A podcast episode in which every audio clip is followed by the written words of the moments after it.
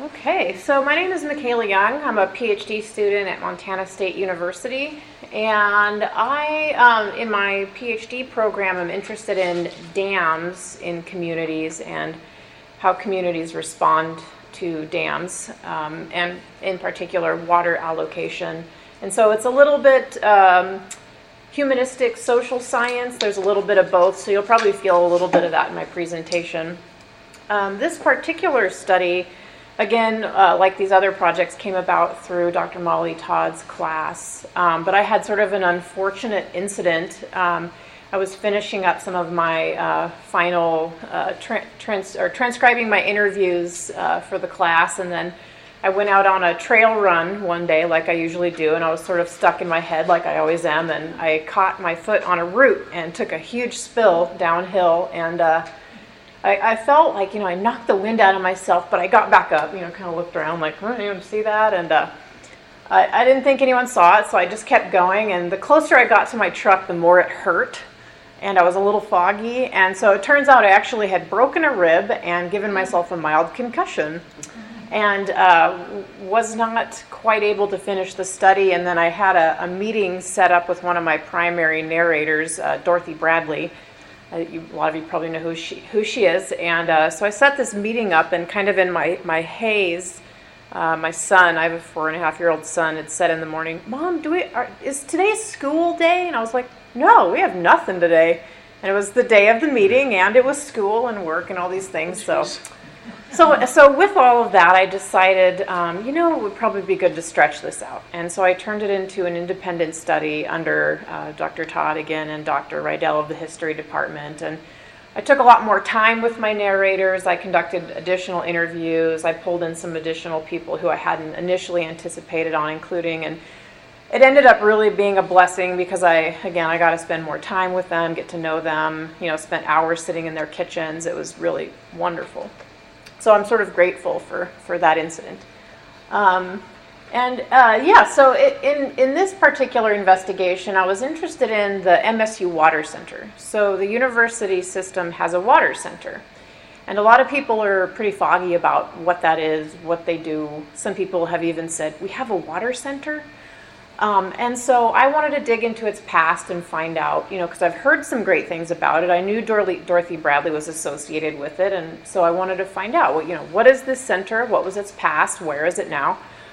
Um, I was a bit dismayed um, to find that it had a it had a pretty big high arch. It flew high for quite a while under Dorothy Bradley's tenure, ten, and then um, some sort of budgetary changes, institutional changes had led to sort of a decline, and that's where it kind of is settled at this point. So I'm going to talk a little bit about that history. And um, unlike uh, Jimmy, I tend to have a kitchen sink approach, and I went, oh, PowerPoint slides, boom. So lots of lots of slides, and some of them I'm going to probably gloss, and uh, we can talk about it later if you want to find me in the hall or something.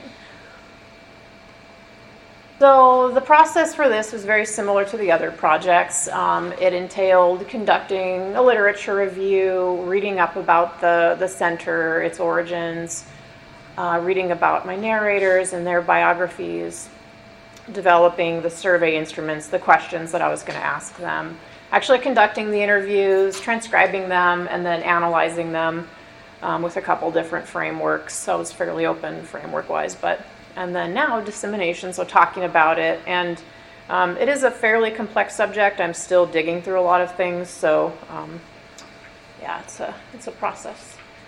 So, oh, uh, these folks are my narrators. Uh, I talked with. Uh, Marvin Miller, he was the associate director of the center for uh, 33 years. He started out under uh, Professor Duncan Patten, um, who retired. Dorothy Bradley was a Mon- or is still involved in Montana politics um, and took over the helm after Duncan departed for some other ventures, and she served for seven years. Uh, Dr. Gretchen Rupp uh, then took the helm. she's the president of the American Water Resources Association, and she also teaches water science. She's a water scientist as well as an engineer. Wyatt Cross is the current director of the center. I spoke with him. He's a professor of ecology. see here. Um, I also, oh, sorry about that. Um, I also spoke with um, Earl Green. He is the, the, the federal contact uh, for the Water Center. It's a federal state coop- cooperative. He's the chief of external research at the U.S. Geological Survey. Joe Gutkoski, uh, he's the director of Montana River Alliance. He's sort of a, a local rabble rouser. Some of you might know who he is. He's been a, a quite an activist for bison and, and water, and he's become a pretty good friend. I really appreciate. Well, I, all of these folks are wonderful. Uh, John LaFave, he's a senior research hyd- hydrogeologist at Montana Bureau of Mines and Geology. I spoke with him as well. So, uh, after analyzing the narratives and sort of reflecting on our conversations, there were a few themes I noted in the nar- in the various narratives, and um, uh, sort of what the consensus was after asking the questions. Uh, the first one was that they all agreed that the center was intended to be the primary problem-solving unit in the state. So in regards to water, if there is a problem, this is the unit to deal with it. There are a variety of agencies in the state um, that many people get confused the DNRC, the Bureau of Mines, um, DEQ, et cetera. But this is really intended to be, you know, if there's a water problem, this is the group to tackle it by bringing these agencies in. The downside of problems, when you're when you're approaching problems, usually when you're looking to find out how to fix the problem, you have to find a cause. And sometimes that means identifying certain people or things that don't necessarily want to be identified, so that has been an issue, and we'll kind of talk about that in a moment. Um, another thing that uh, was agreed upon was that the center has just sort of has this less than ideal positionality. Um, there are 54 centers in the nation, and they're all sort of placed within different sort of organizational arrangements. They're all at universities, typically land grant universities. Um, but, you know, and they can either fall under College of Agriculture, College of Engineering, or within upper administration. Um, all of the narrators sort of saw the center as kind of an organizational outlier, that it really didn't have an ideal position within the system, and that this was an issue um, that, that they really had to reconcile over time. Um, another uh, point of agreement was that um, the center had amazing potential. It had demonstrated its potential. It had great international reach and regional reach at times. Um, and that if they could really meaningfully engage the agricultural enterprise and the state, that they really could could meet their potential to be that problem-solving unit. Um, this is what is really interesting to me in my research, um, in that I think um, the center in their work with the different agencies, the public, the state, the, the feds, um, they really created this kind of democratized version of water resource management, um, which is a little unusual. Usually it's very top down, or there's sort of the powers that be that make decisions, but they managed to create this really kind of thriving, um, again, democratized version of managing water. Um, and uh, but unfortunately, again, when you have a big group of people that are looking at problems, it tends to kind of, they kind of created almost like a political object out of themselves, an identifiable political object, which became subject to scrutiny. Um, but we can look at their communities later, which are really interesting. Um, and then part of their mission um, that was initially laid out in the, um, the act that led to the centers was this creation of a whole new generation of scientists and, and scholars that are focused on water issues. Um, and they successfully pulled this off. And a number of the students who have been affiliated with the center over the years are now uh, prominent water professionals uh, in the state. And some have moved on, but anyhow. Um, so, just a quick overview. Um, I'm not sure how many of you have been on the MSU campus. A few, yeah. Guys. Um, So, so it's really interesting. I, yeah, I love these, but they're these really cool little monopoly. We call them the monopoly houses, and they're I think they're World War II era. They built them. I think they're initially designed for uh, fam- like service families, families in the service, and they're you know I think they're two bedrooms, very small. You know, they're just sort of patterned one after the other. Um, and now I think the family graduate housing is there, so the graduates with families live there now. But some of the programs on campus are also situated in these places. And this is now where the Montana Water Center is, is in one of these small monopoly houses. So when I was a, when I, when I was first coming into the PhD program, I heard about this water center, and I'm thinking this is going to be great. I'm going to walk into this huge building. I'm going to be greeted by a secretary, offered a tea or something big, you know. I'm like, where's the center at? Where is it? You know. So I meet with this, uh, so that oh well, you got to go to Culbertson Hall, and so because the parts of the center are kind of they have different programs within the center. So I go to this Culbertson Hall, which is this kind of god awful pink building. And I, I meet with this woman. I'm like, the center. This is the center, right? And she's just sort of like, oh, I'm really busy, and you know, and and uh, so we had this conversation, and she basically said, you know, we don't advocate for water. We don't advocate for any one position over the other. Um, and then we started to have a conversation about, well, you know, what about this or what about that? And she said, no, we're not talking about that. My boss doesn't want to talk about that. We're not going there. It was a very, you could tell there was a silencing effect. Um, and uh, so I was sort of, you know, I walked away disappointed, but then curious, like, what's going on with this? We should have, this is Montana. We're Headwater State. We should have a, like a mansion. No. Um, anyway, so we have a monopoly house. Um, and then at one point, they actually did allocate an aquatic sciences laboratory to address the Whirling Disease Initiative. So there were a few sort of uh, lab spaced boons along the way.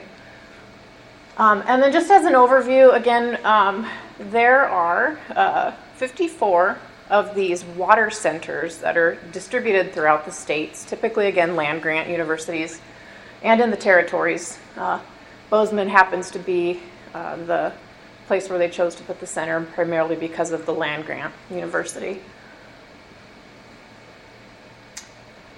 Okay, so just a quick overview of what the Water Center is and is intended to be. Um, so they are a product of this Water, Res- Water Resources Research Act of 1964. Um, it's a federal state cooperative.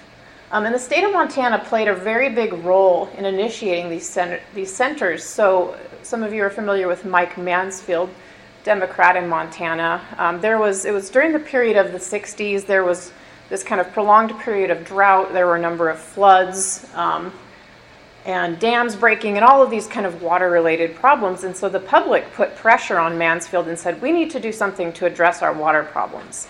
The agricultural economy took a big hit, I think to the tune of about 10 million, and they said, all right, we need to, we need to address this. So um, and one way they thought to address it was to create these research centers that could look into the problem, actually come up with um, a technical solution, a human solution, or otherwise.